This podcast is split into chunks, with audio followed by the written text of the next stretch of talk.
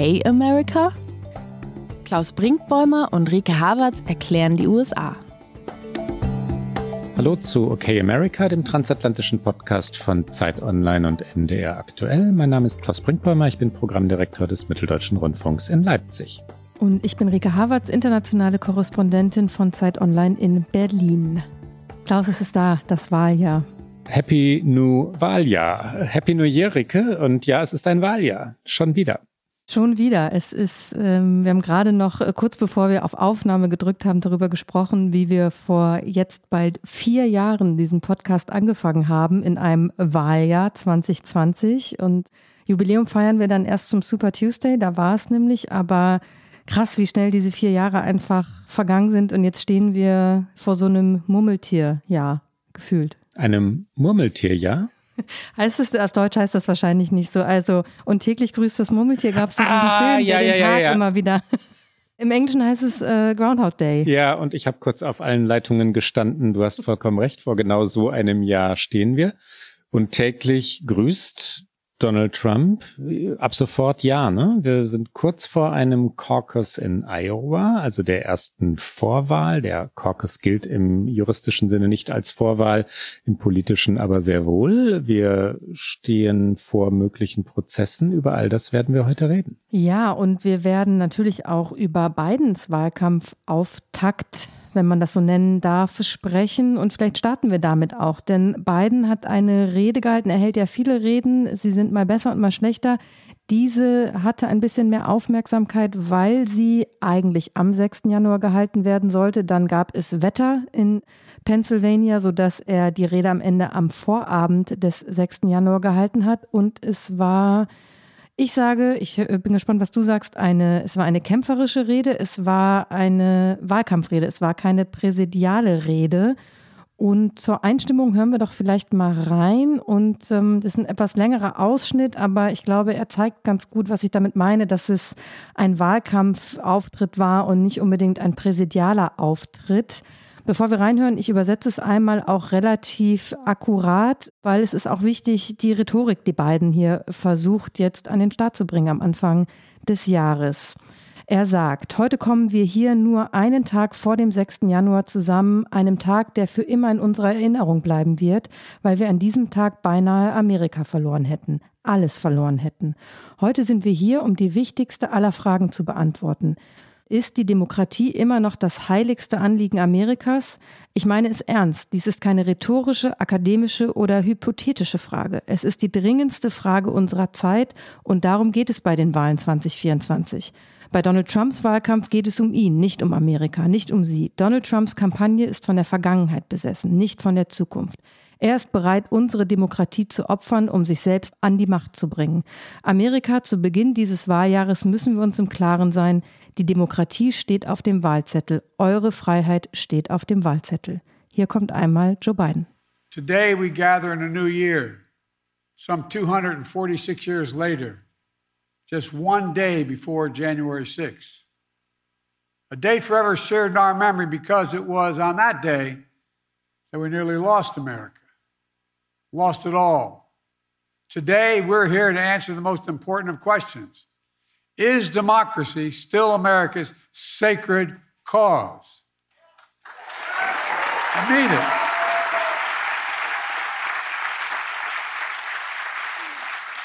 This is not rhetorical, academic, or hypothetical. Whether democracy is still America's sacred cause is the most urgent question of our time. And it's what the 2024 election is all about. The choice is clear Donald Trump's campaign is about him, not America, not you. Donald Trump's campaign is obsessed with the past, not the future.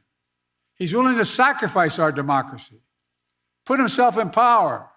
As we begin this election year, we must be clear democracy is on the ballot. Your freedom is on the ballot.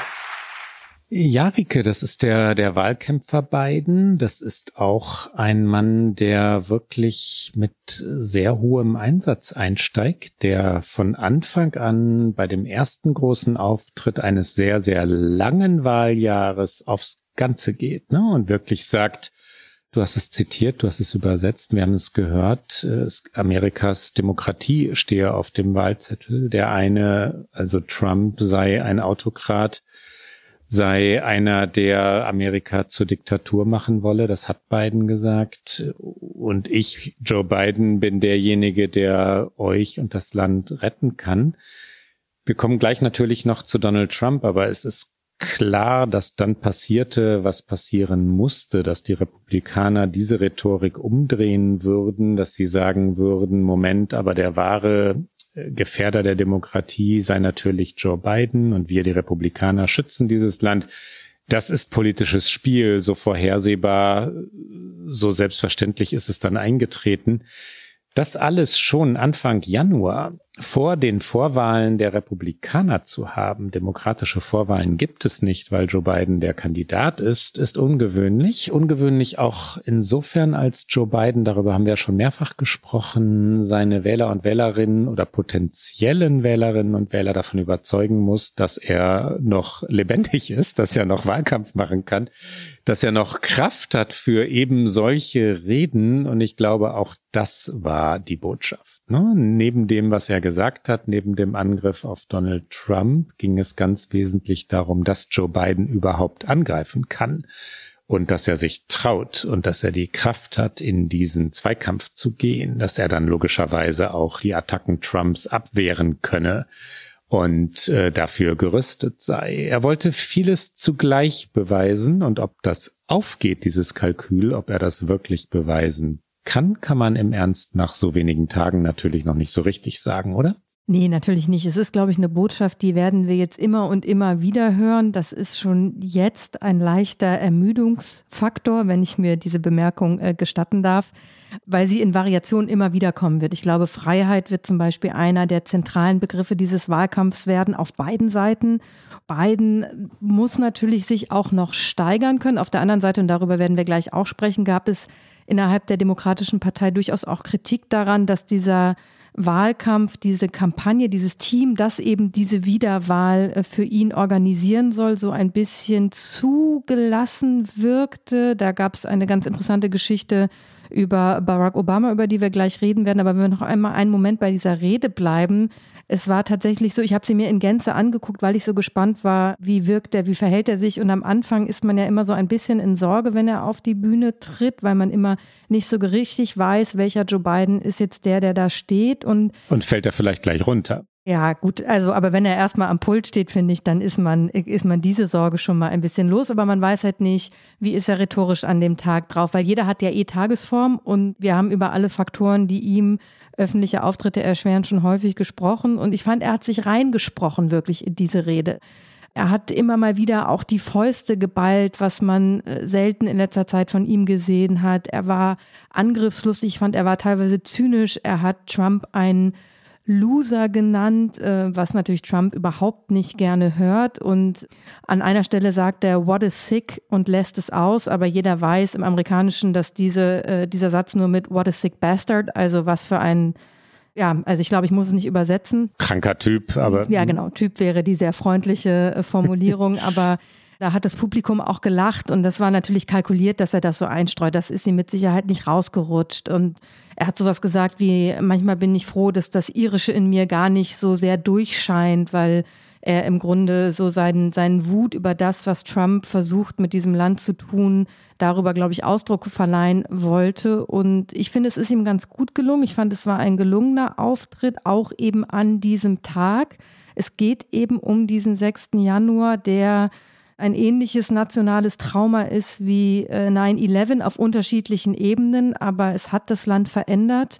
Es gab Momente, da ruft Biden fast ins Publikum.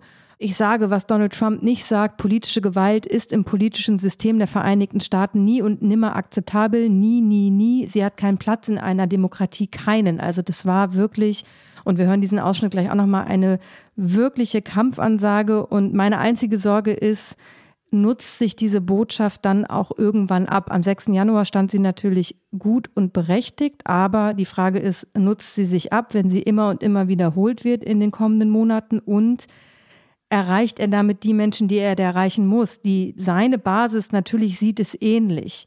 die Leute, die Trump bis sonst wohin folgen, wollen es eh nicht hören. Die versucht er auch nicht zu erreichen. Aber die dazwischen, erreicht man die damit? Oder wollen die eher andere Dinge von ihm hören? Also er muss sicherlich seine Rhetorik auch auf andere Themen noch anpassen. Aber wie gesagt, wir stehen am Anfang eines langen Wahlkampfes. Aber die zwei Fragen habe ich mir nach dieser Rede gestellt. Wir hören noch mal einmal diesen kurzen Rufmoment von beiden und gucken dann vielleicht noch mal darauf, wie der 6. Januar überhaupt mittlerweile wahrgenommen wird von den Bürgerinnen und Bürgern in den USA. I'll say what Donald Trump won't. Political violence is never, ever acceptable in the United States political system. Never, never, never. It has no place in a democracy. None. Um auf deine Frage, deinen Punkt einzugehen, Rike, ich glaube, dass das selbstverständlich verfangen kann die Sorge um die Demokratie, die Sorge um amerikanische Institutionen, um die Handlungsfähigkeit Washingtons, auch die Sorge um den Platz Amerikas in der Welt oder die Führungsrolle, die schwindende Führungsrolle Amerikas in der Welt treibt viele Menschen vor allem an den Küsten oder in den Zirkeln der Universitäten, so des Bildungsbürgertums um. Und das sind viele jener Wähler und Wählerinnen in der Mitte der Gesellschaft, die die Wahl in den Swing States, also den Staaten, die wahlentscheidend sein werden, prägen, die, die also Schlüsselrollen haben. Das sind gar nicht so viele. Wir reden jetzt nicht über Dutzende Millionen von Menschen, aber möglicherweise entscheidende Wählerinnen und Wähler. Die sorgen sich nach Umfragen, ist das belegt, tatsächlich um den Zustand der amerikanischen Gesellschaft. Joe Biden kann auf keinen Fall allein mit diesem Argument gewinnen. Das wird er schon auffächern müssen in den kommenden Monaten. Er wird es variieren müssen. Er wird dann aber vor allem innenpolitische und außenpolitisch stringente Botschaften hinterher schicken müssen, mehrere Themen besetzen müssen. Ich glaube nicht, dass das wahlentscheidend werden wird. Aber du hast es schon, schon ein, zwei Mal gesagt. Das war die Rede zum 6. Januar, die war genau terminiert. Ich hätte trotzdem nicht gedacht, dass er so wuchtig, so früh mit diesem grundsätzlichen Angriff auf Trump kommen und auch so wird. oft seinen Namen nennt, ja, ja, den er sonst ja, nie nennt. Weil das sich natürlich schnell abnutzt und weil das schnell verbraucht ist. Die Warnung vor Trump, die Warnung vor diesem wahrscheinlichen Gegner und damit auch vor dem Aushöhlen der amerikanischen Demokratie hätte ich eher für die letzten Wahlkampfwochen prognostiziert.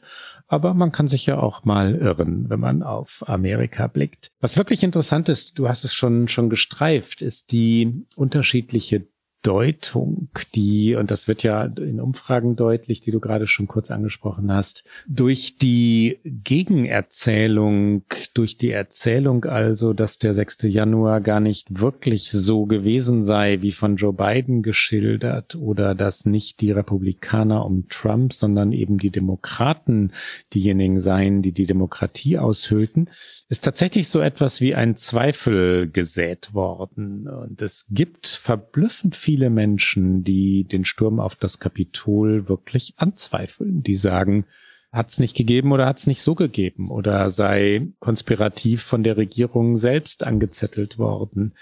Die Umfragen, die wir jetzt schon zweimal angedeutet haben, 25 Prozent der Befragten, das ist eine Washington Post University of Maryland Umfrage, sagen, dass es wahrscheinlich oder sogar definitiv wahr sei, dass das FBI den Angriff auf das amerikanische Kapitol am 6. Januar 2021 angezettelt habe.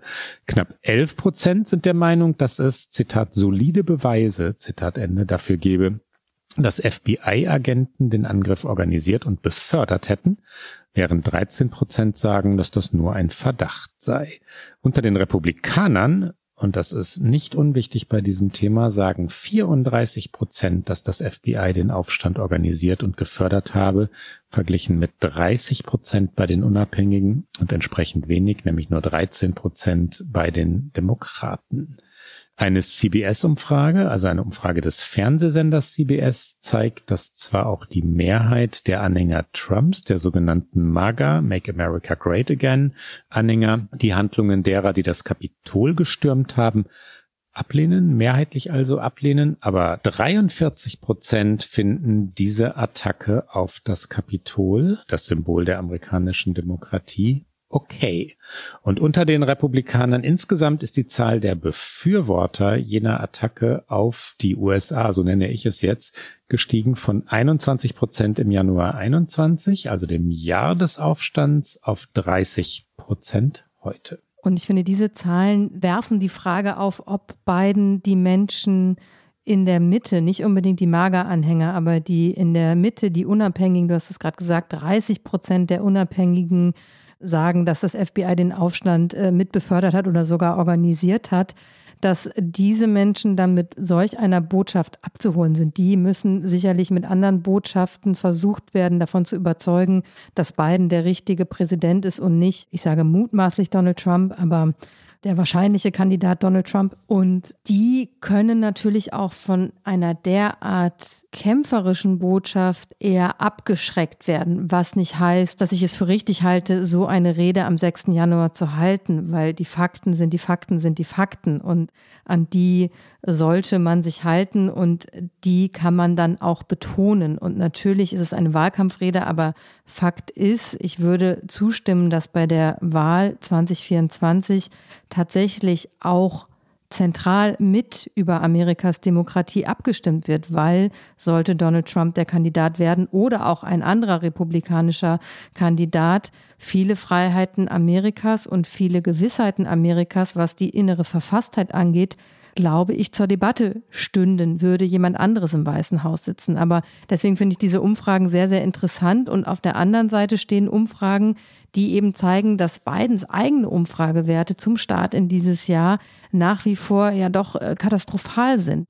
Durchschnittlich 38,7 Prozent Zustimmung im Schnitt aller Umfragen. Wir zitieren da immer, ich sage es jetzt mal einmal hier, für alle Zeiten ein. Wir werden es sicherlich häufiger äh, wiederholen. Das ist die Plattform äh, 538, die sich äh, über Jahre hinweg äh, einen Namen gemacht hat als eine Plattform, die sehr viele Umfragen miteinander vergleicht und daraus den Durchschnitt ermittelt. Auch diese Plattform lag 2016 daneben wie alle. Das heißt, wie immer gilt Vorsicht vor Umfragen, aber es ist die Plattform in den USA, die immer äh, herangezogen wird, weil sie wirklich alle Umfragen in allen möglichen Landesteilen miteinander vergleicht, den Durchschnitt ermittelt und dabei kommt eben raus 38,7 Prozent Zustimmung für Biden derzeit.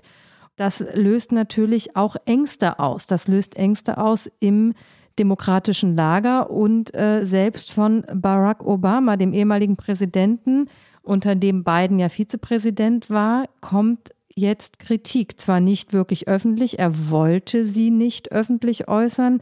Obama hält sich politisch gesehen ja sowieso immer sehr zurück, wird aber natürlich in den Wahlkampf einsteigen, ist auch schon eingestiegen, macht regelmäßig Videos mit beiden. Äh, kürzlich haben sie ein neues Video gemacht, wo sie nochmal über Obamacare, also die Gesundheitsreform von Obama sprechen und äh, Biden natürlich versichert, dass weiter alles getan wird, dass eben diese Versicherung weiterhin Bestand hat. Aber Obama, der war, und das ist, zeigt auch, wie nervös man ist in Washington und auch im Weißen Haus, also auch im Team von Biden. Er war bei Biden im Weißen Haus zum Lunch und dieser Lunch ist tatsächlich mal unter Radar geflogen in Washington, war schon vor Weihnachten ist aber dann doch herausgekommen. Und zwar hatte die Washington Post Ende vergangener Woche eine Geschichte, was bei diesem Lunch sich zugetragen haben soll. Die Post zitierten mehrere Menschen, wie es immer so schön heißt, Personen, die damit vertraut waren, die also mit im Raum waren, im Team von beiden waren. Und da ging es darum, dass Barack Obama Kritik geäußert hat, eben an der Frage, wie Biden zum Zeitpunkt jetzt seine Wiederwahlkampagne strukturiert. Er hat kritisiert, dass zum Beispiel Mitarbeiter der Kampagne in der Lage sein müssten, Entscheidungen zu treffen, ohne sie mit dem Weißen Haus abzustimmen. Das soll Obama gesagt haben. Und das ist eine deutliche Kritik. Die Wahlkampfzentrale von Joe Biden ist in Wilmington, Delaware, also seinem Heimatort. Das ist nicht weit weg von Washington, DC, aber schon so gut 100 Meilen. Also das ist jetzt nicht der, der kürzeste Weg, wo man einmal über den Flur geht, um Entscheidungen abzustimmen. Und das Wahlkampfteam sitzt dort und die wichtigsten Strategen Biden sitzen natürlich weiterhin mit ihm im Weißen Haus. Obama hat das damals bei seiner Wiederwahlkampagne anders geregelt. Er hat seine wichtigsten, engsten Mitarbeiter in seine Wiederwahlkampagne quasi entsandt und die waren dann auch nicht mehr im Weißen Haus. Es ist auf jeden Fall eine interessante Geschichte und sie hat für Aufregung gesorgt, weil so eine Kritik, so sie denn öffentlich wird, natürlich äh, eine Reaktion erfordert auch. Rike, was du beschrieben hast, ist aus mehreren Gründen ähm, diffizil oder, oder hochspannend. Ne? Obama ist ein geborener Wahlkämpfer, der weiß, wie es geht. Das hat Biden mitbekommen. Wenn das Team Obama die Strategie oder die Handlungen des Teams Biden kritisiert, könnte es ernst sein, aber natürlich ist auch vieles von dem jetzt mit etwas Vorsicht zu genießen, weil es so zweite, dritte Hand Quellen sind Hören sagen und immer, so ist Washington mit Spin, also mit Deutung versehen wird. Der Name David Plough ist gefallen. David Plough ist ein ehemaliger Wahlkampfmanager Obamas, aber war das wirklich eine Empfehlung? Hat Obama wirklich gesagt, du brauchst äh, meinen Star von damals, sonst wirst du es verlieren. Mutmaßlich hat er es nicht so gesagt, hat es angedeutet. Äh, schon da gehen Deutungen wieder auseinander. David Axelrod, der Mann, der den Präsidenten Obama oder den Spitzenpolitiker Barack Obama durchaus miterfunden, vielleicht sogar erfunden, jedenfalls mitgeprägt hat. Eine entscheidende Figur neben Obama hat gesagt, dass die Situation für das Team Biden, der Wahlkampf des Teams Biden der jetzige Stand der Umfragen besorgniserregend sei. Und das ist natürlich die Wahrnehmung, die bei den Demokraten sehr weit verbreitet ist. Die Wahrnehmung, dass Joe Biden nicht wirklich der richtige Kandidat sei, dass es aber auch zu spät sei, ihn auszutauschen und dass der Wahlkampf dann doch ein anderer werden müsse, wenn Joe Biden ernsthaft gewinnen wolle. Die beiden, äh, Biden und Obama haben eine komplizierte Beziehung. Ähm, Obama soll durchaus überrascht gewesen sein, als, als plötzlich Joe Biden der Präsident war.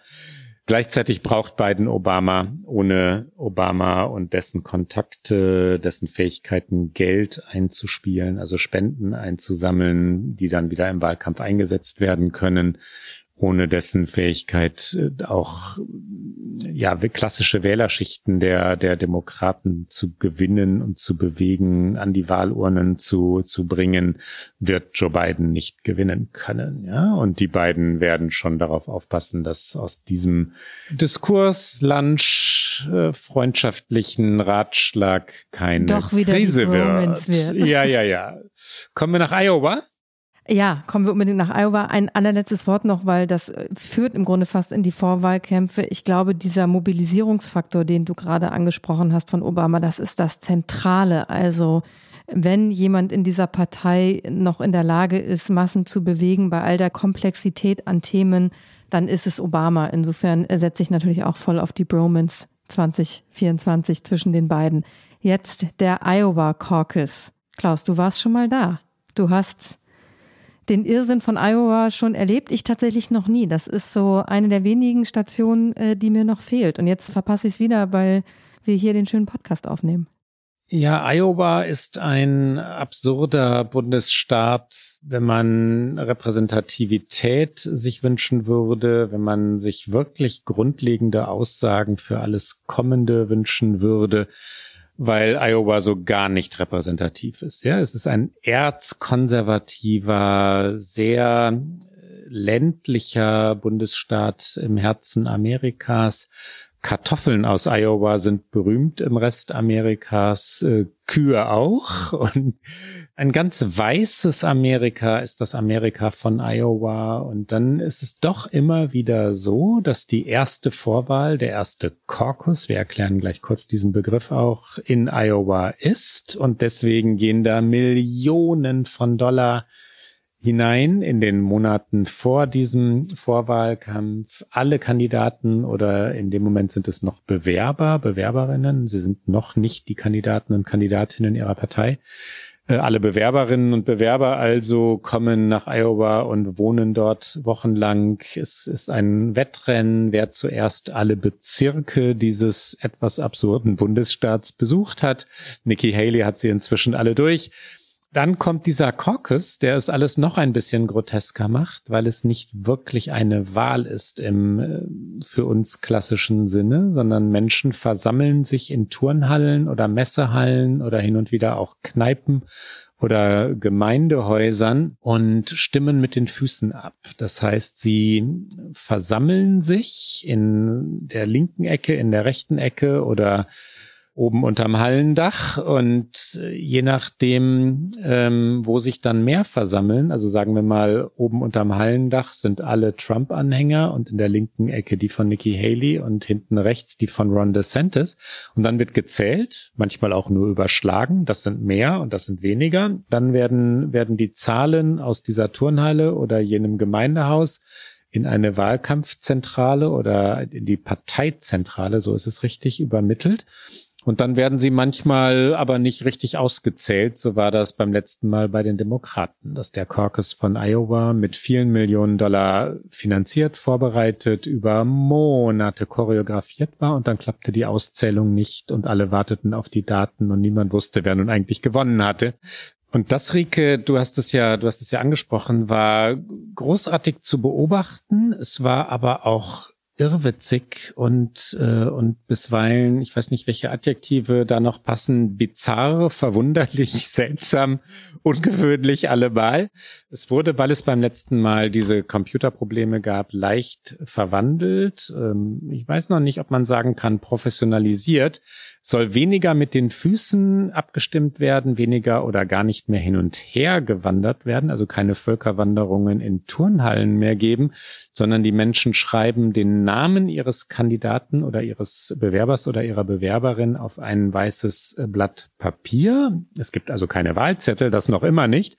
Man schreibt selber auf ein weißes Blatt Papier, ob man nun für Trump oder DeSantis oder Haley ist und dann werden tatsächlich Zettel ausgezählt und dann muss wieder übermittelt werden der Caucus von Iowa, Rike. Und ja, du hast etwas verpasst. Es macht Spaß und es lässt einen zweifeln an der Demokratie, wenn man dort die, die Wirren und Abgründe derselben, der, der amerikanischen Demokratie erlebt.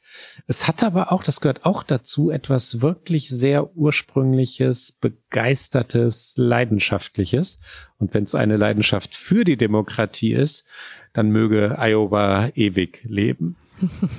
Ich war dafür, habe ich schon knietief im Schnee in New Hampshire gestanden und äh, Bernie Sanders und Hillary Clinton auch in einer sehr direkten Form von Demokratie. Da ist ja dann direkt die nächste Primary auch immer dann im Februar, glaube ich, und in diesem Jahr 23. Januar, also folgen sehr bald auf den Iowa Caucus und da sind die Hallen auch immer sehr klein die Nähe zu den Kandidaten sehr direkt, aber es ist eben eine Primary, kein Caucus. Wir erklären gleich den Unterschied. Ich habe noch eine Mini-Get-Out an dieser Stelle, die aktuelle Folge von Pod Save America.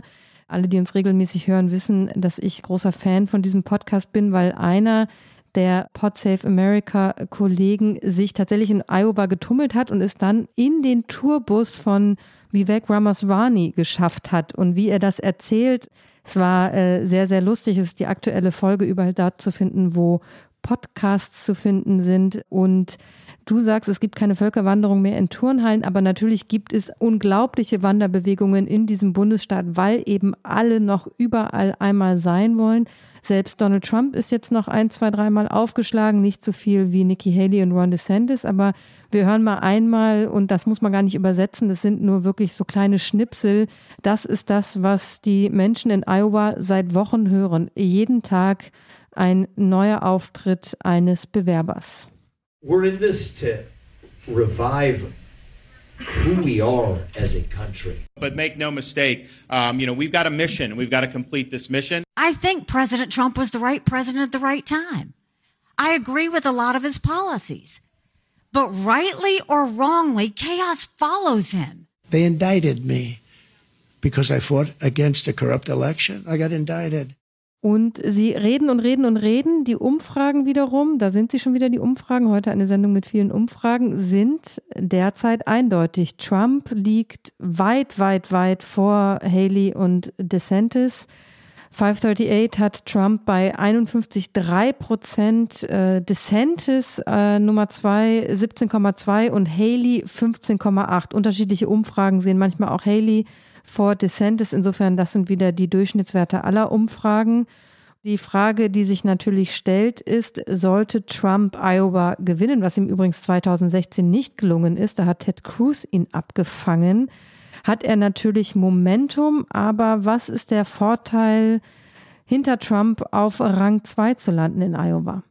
Der Vorteil Nummer zwei zu sein, könnte darin liegen, und das muss man, glaube ich, alles im Konjunktiv formulieren, äh, so in der Lauerstellung zu sein. Ja, Iowa ist nicht stellvertretend zu sehen für alle anderen Bundesstaaten. Es gibt sehr viel diversere ganz und gar anders geprägtere, auch äh, so durch Großstädte zum Beispiel, das gibt's in Iowa nicht, geprägte Bundesstaaten in den USA. Des Moines heißt die Hauptstadt und nein, es ist keine wirkliche, ich sag jetzt Weltstadt, Großstadt in Wahrheit auch nicht. Der Vorteil Nummer zwei zu sein wäre, in Lauerstellung zu sein, falls Donald Trump von den Gerichten noch aus dem Rennen genommen würde, wäre automatisch die Nummer zwei, Haley oder DeSantis, plötzlich Favoritin oder Favorit. Die Nummer zwei wäre auch diejenige oder derjenige, die oder der dann Spenden sammeln könnte für kommende Runden, für kommende Vorwahlkämpfe.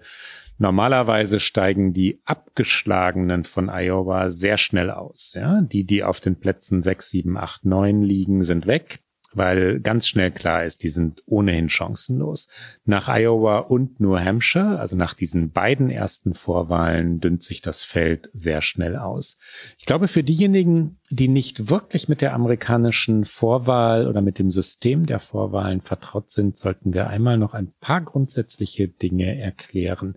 Die Vorwahlen sind nicht durchgehend gleich. Wir haben es schon gesagt gerade, in Iowa gibt es diesen Caucus, anderswo wird ganz klassisch gewählt mit Stimmzettel. Es ist aber auch so, dass nicht alle Bundesstaaten gleiche Regeln haben darüber oder dafür, was sie eigentlich mit dem Ergebnis machen. In manchen gilt Winner takes all, also dass derjenige oder diejenige, die eine Mehrheit der Stimmen hat, alle sogenannten Wahlleute dieses Bundesstaats hinter sich versammelt. In anderen Bundesstaaten ist das nicht so. Da wird prozentual verteilt. Das liegt daran, dass die Vorwahlen nicht nach sogenanntem Federal Law, also nach dem Gesetz Washingtons, also einem für die gesamten USA geltenden Recht, organisiert werden, sondern von Bundesstaat zu Bundesstaat unterschiedlich. Und das führt zu sehr unterschiedlichen Spielregeln, Wahlterminen, Deutungen und vor allem aber Ergebnisinterpretationen. Und das ist ja ganz entscheidend, ne? wenn, wenn es 34 zu 30 zu 20 Prozentpunkte steht, Gibt es dann entsprechend verteilt Wahlleute oder gibt es alle für den Sieger oder die Siegerin? Das ist spielentscheidend. Apropos Wahlleute, es geht darum, die maximale Anzahl von Wahlleuten oder aber so ist es, glaube ich, eher korrekt, mindestens 270 Wahlleute für den Nominierungsparteitag der Parteien zu versammeln. Das ist die Mehrheit, die ein Kandidat oder eine Kandidatin braucht, um dann wirklich offiziell nominiert zu werden. In diesem Jahr ist der Kalender so, dass die Republikanische Convention, so heißt der Nominierungsparteitag, vom 15. bis 18. Juli in Milwaukee, Wisconsin sein wird und der Demokratische Wahlparteitag, die Demokratische Convention vom 19. bis 22. August in Chicago, Illinois. Die Bedeutung äh, dieser beiden Conventions ist höchst unterschiedlich. Wenn alles so kommt, wie im Moment vermutet, dann steht Joe Biden nicht in Frage, dann gibt es keine demokratischen Vorwahlen, dann ist klar, dass Joe Biden der Kandidat der Demokraten sein wird in Chicago. Bei den Republikanern ist es spannender. Und dann vielleicht noch ein Wort zum Kalender. Du hast es vorhin schon gesagt, New Hampshire ist immer früh. Ich glaube, ich habe da mal eine Zeit lang gelebt in Portsmouth, New Hampshire, dass es sogar gesetzlich festgeschrieben ist, wenn ich mich jetzt nicht falsch erinnere, dass New Hampshire die erste Vorwahl mindestens eine Woche vor dem nächsten Bundesstaat haben muss. Und New Hampshire nimmt Iowa nicht ernst. New Hampshire sagt, Iowa sei ja gar keine richtige Vorwahl, habe ja nur einen Caucus. Ähm, und deswegen findet New Hampshire oder finden die Menschen in New Hampshire, dass sie dem eigenen Gesetz immer noch entsprechen. Aber es ist schon absurd, dass am äh, 23. Januar also so früh gewählt wird. Sie rückten halt immer weiter nach vorne. Der Super Tuesday, der wichtigste Wahltag in diesen Vorwahlen, ist immer ein Dienstag Ende Februar oder Anfang März. Diesmal ist es der 5. März und dann wählen Alabama, Alaska, Arkansas, Kalifornien, Colorado, Maine, Massachusetts, Minnesota, North Carolina, Oklahoma, Tennessee, Texas, Utah, Vermont und Virginia. Danach, nach dem 5. März, werden wir sehr, sehr viel mehr wissen. Ich würde die steile These wagen, dann ist es entschieden. Steile These wird gewinnen, Rike. Traditionell übrigens wurden diese Primaries eingeführt, um die Transparenz innerhalb der Parteien zu fördern, was irgendwie auch lustig absurd ist. Kleiner Fun Fact am Rande. Und äh, weil wir es gerade, du hast gerade die ganzen Delegierten all das äh, erklärt. Äh, die Trump-Kampagne hat übrigens in mehreren Bundesstaaten, unter anderem in Nevada, versucht, Einfluss zu nehmen darauf, wie diese Primaries organisiert sind oder eben die Caucuses zu den eigenen Gunsten, nämlich zu einem Winner-Takes-All-Prinzip umzuwandeln zum Beispiel oder zu erschweren, dass Super PACs aktiv sein können in den jeweiligen Bundesstaaten, was vor allen Dingen Ron DeSantis braucht. Der ist sehr abhängig von seinen Super PACs. Also da gibt's auch unterschiedliche Berichte darüber, wie eben auch schon in diesen Primaries und Caucuses, in diesen Vorwahlen Trump versucht, es eben über die absolut diffusen und überall anders geltenden Regeln zu seinen Gunsten wieder auszulegen. In Iowa äh, ist übrigens der Anteil der republikanischen, der, der Anteil an der Gesamtzahl der republikanischen Delegierten 1,6 Prozent. Also äh, ein, ein wahnsinniger Aufwand, auch natürlich ein wahnsinniger finanzieller Aufwand für am Ende 1,6 Prozent der Delegierten auf dem Nominierungsparteitag. Werbung Prime-Mitglieder hören Okay America bei Amazon Music ohne Werbung. Lade noch heute die Amazon Music App herunter. Wird Trump antreten? Wird Trump gewinnen? Ist die Frage, die wir gerade diskutiert und äh, ja eher bejaht haben, jedenfalls für Iowa und, äh, und den Auftakt. Wird er aber antreten? Wir haben ein Thema, ein juristisches Thema, das sehr ungewöhnlich ist. Der Supreme Court, der oberste Gerichtshof, befasst sich mit der Frage, ob der Name Donald Trump in diesem Jahr eigentlich auf den Wahlzetteln stehen darf. Ricke, was ist da passiert? Ja, was da passiert ist, ist eine Entscheidung in Colorado, im US-Bundesstaat Colorado, die Trump natürlich, muss man fast schon sagen, anfechten möchte und deswegen diese Frage, da sie sich nicht nur in Colorado abspielt, sondern in vielen Bundesstaaten jetzt beim obersten Gerichtshof liegt. Die Richterinnen und Richter in Colorado, die haben nämlich entschieden, dass Donald Trump eben nicht auf dem Vorwahlzettel für die republikanische Präsidentschaftskandidatur stehen darf. Da Trump nun eben diese Entscheidung anzweifelt, liegt der Fall beim Supreme Court. Dort wird es am 8. Februar äh, verhandelt. Und die Frage ist aber überhaupt, was ist passiert? Worauf stützen die Richterinnen und Richter in Colorado ihre Entscheidung? Und sie stützen sie auf den 14. Verfassungszusatz der Vereinigten Staaten.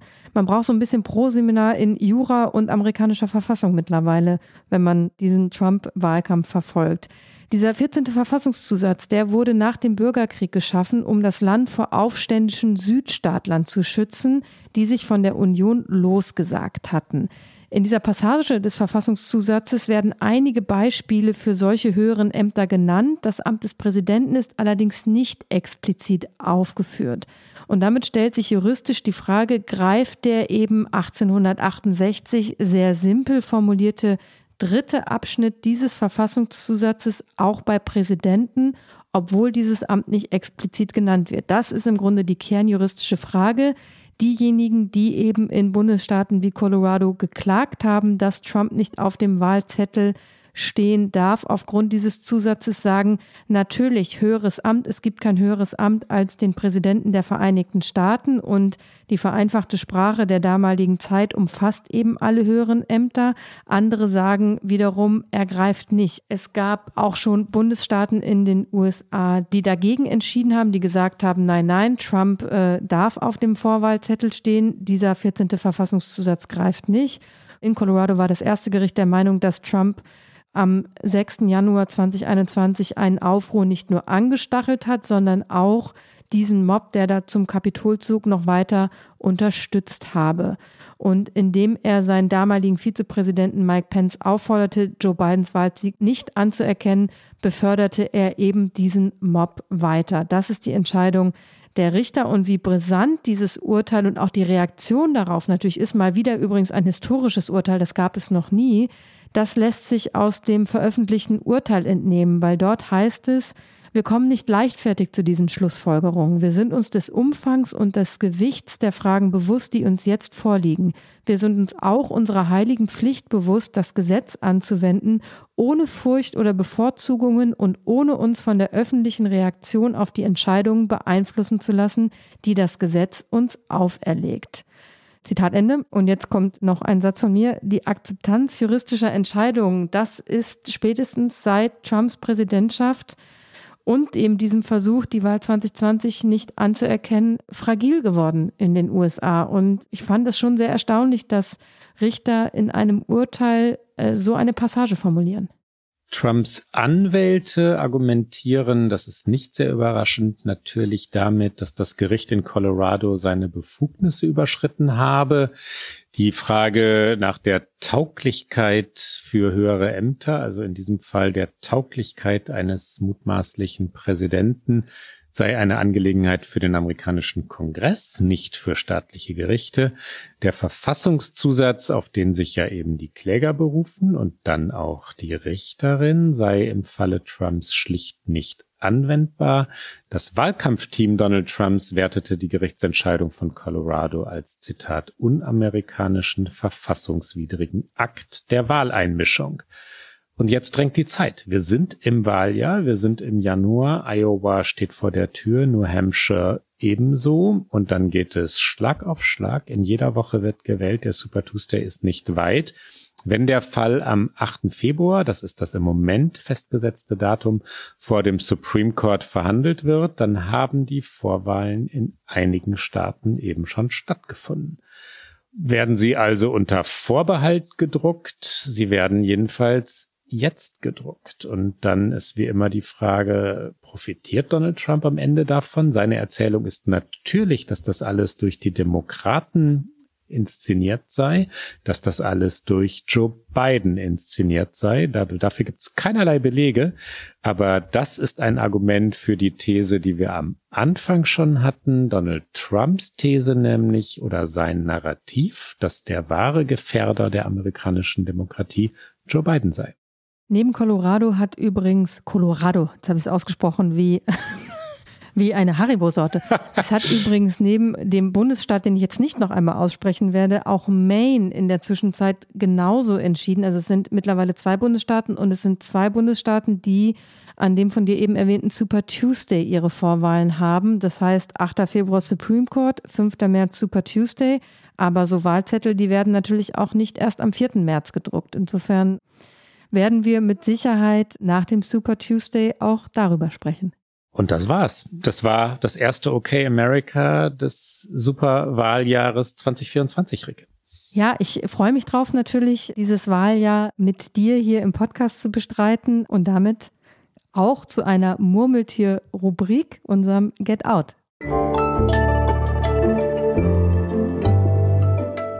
Get Out. Klaus, gar nicht murmeltierig ist natürlich, was wir immer mitbringen, weil wir uns immer was Neues ausdenken. Wir denken uns was Neues aus, wobei ich diesmal gar nicht selber gedacht habe, sondern mich habe inspirieren lassen durch einen hochgeschätzten Kollegen. Kennst du WFMU, Ricke? Rein von der Buchstabenkombination würde ich mutmaßen, dass es sich um einen Radio- oder Fernsehsender handelt, aber ich mutmaße nur, ich kenne es nicht. Radiosender aus New Jersey und ich möchte mich aber nicht mit fremden Federn schmücken, wie man so schön sagt. Was für ein, was für eine Klischeeformulierung. Aber ich glaube, du weißt, was ich sagen wollte. Äh, ich habe neulich in der Süddeutschen einen Text von Peter Richter im Feuilleton oder ich glaube auf der Medienseite war es gelesen und mich dann erinnert an WFMU. Ich war nie Fan, ich habe es nur hin und wieder mal wahrgenommen und dann habe ich jetzt noch mal richtig reingehört. WFMU also macht äh, ja Radio, macht Musikradio und wenn man sich erstmal wieder hinein vertieft oder auch zum ersten Mal hinein vertieft, ist man ganz schnell wirklich begeistert, äh, weil Musik auf eine Weise miteinander verbunden wird, ja, Musik von überall her. Es gibt Sendungen, da ist ein, ein anonymer DJ oder ein DJ, anonym ist er nicht ganz, aber er trägt nur einen Vornamen und niemand weiß, wie er mit vollem Namen heißt. Jeremiah ist der Vorname und die Sendung heißt tatsächlich Sunrise Lamentations with Jeremiah. Und so ist auch die Sendung. Er lamentiert, er philosophiert und dann kommt atemberaubend gute Musik. Und damit meine ich wirklich genau das. Ich hatte das Zitat von Jim Jarmusch, dem Filmregisseur, schon einmal gelesen, aber auch vergessen, der nämlich schlicht und einfach gesagt hat, das ist schon einige Jahre her, das sei der beste Radiosender der Welt. Und ich kann es wirklich nur empfehlen. Sehr ungewöhnliche Musik, sehr schlau zusammengesetzt, schon mehrfach im Rolling Stone beschrieben und zu Recht. Man kann in Deutschland die App herunterladen, man kann es sich aufs Autoradio legen und äh, man kann es auch einfach digital, also schlicht über die, die Homepage hören. WFMU. Und Ricke, jetzt kommst du.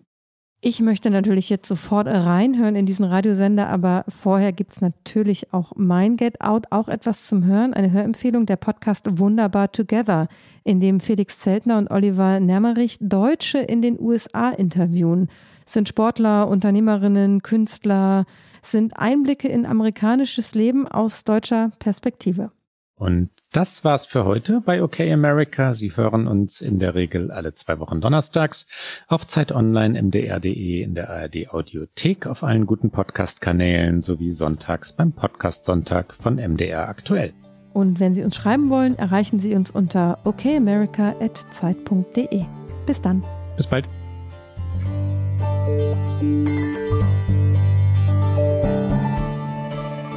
Okay America ist ein Podcast von Zeit Online und MDR aktuell. Produziert von Pool Artists.